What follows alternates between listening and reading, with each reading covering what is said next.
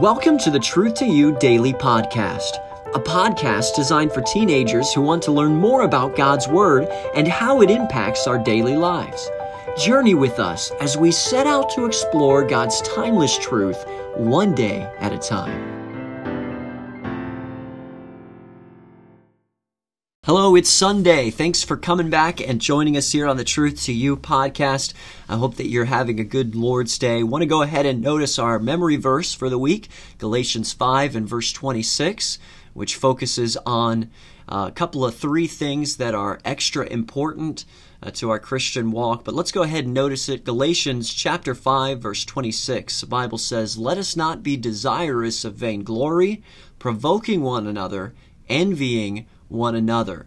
And um, let me just uh, go ahead. We talked about vainglory uh, a couple days ago, but I want us to look here at provoking one another. This is the idea of, of uh, you know, trying to get somebody riled up. You know, um, when I was uh, younger, my sister and I we would we would aggravate each other. We knew uh, just the buttons to push to to to maybe uh, to get a uh, get a rise or to get a result. You know, out of our out of our sibling, and and you probably know those things too. Maybe it's not a sibling for you, but uh, maybe you you provoke others, classmates. Maybe it's your mom and dad. Hey, that's not right. And and Paul here in Galatians uh, lets us know that he says, "Don't be desirous of vainglory."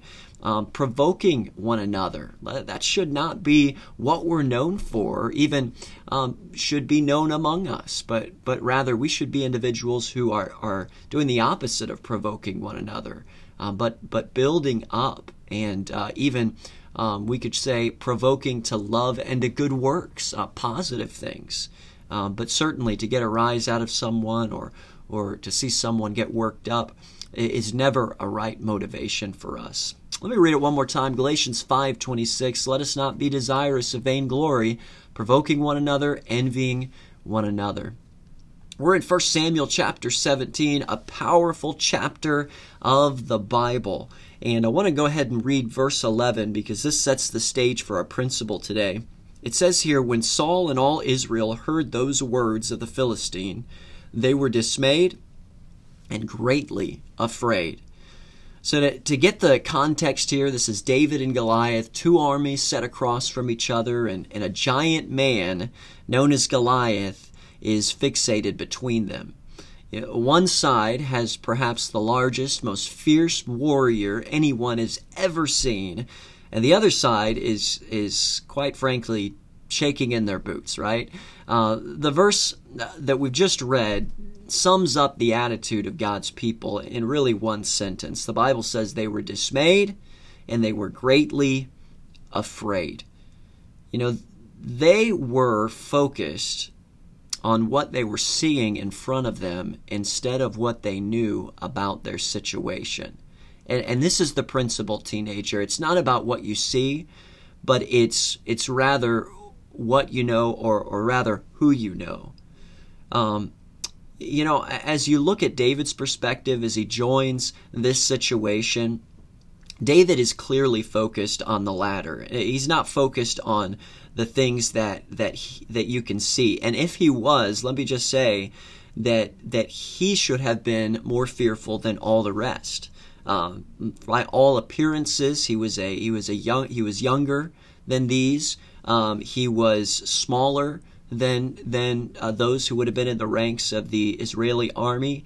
Um, and it, from all appearances, from things that could be seen, um, he was at the greatest disadvantage of them all. But but he's not acting on that, and he he's not reacting that way because uh, he's instead decided to focus on the fact that God had called him to do something in which he had already promised the victory. And that is what David knows, and that is what he is thinking about.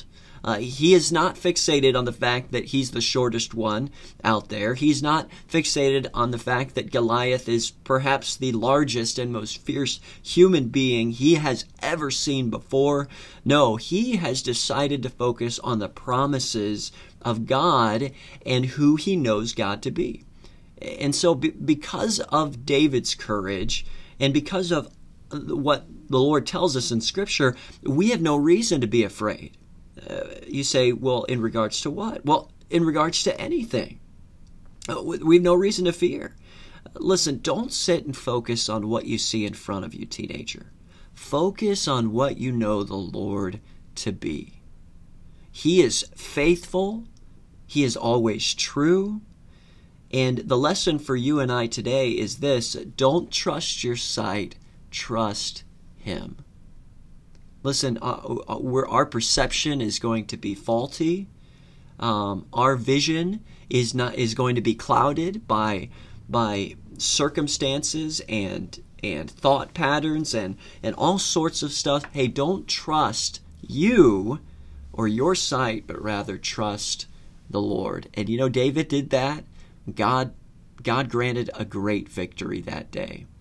What a wonderful chapter. What a wonderful truth of scripture. Hey, th- hey, this is something that that I hope that you'll take to heart and really uh, teenager, there's nothing like uh, Bible truth. There really is not. Uh, you know, there are motivational speakers today. There are people out there that want to get you hyped up on worldly philosophy, but but at the end of the day, please understand that the Word of God is what can impact our lives. The Word of God is that which can change us and that which allows us to reach our full potential in Christ.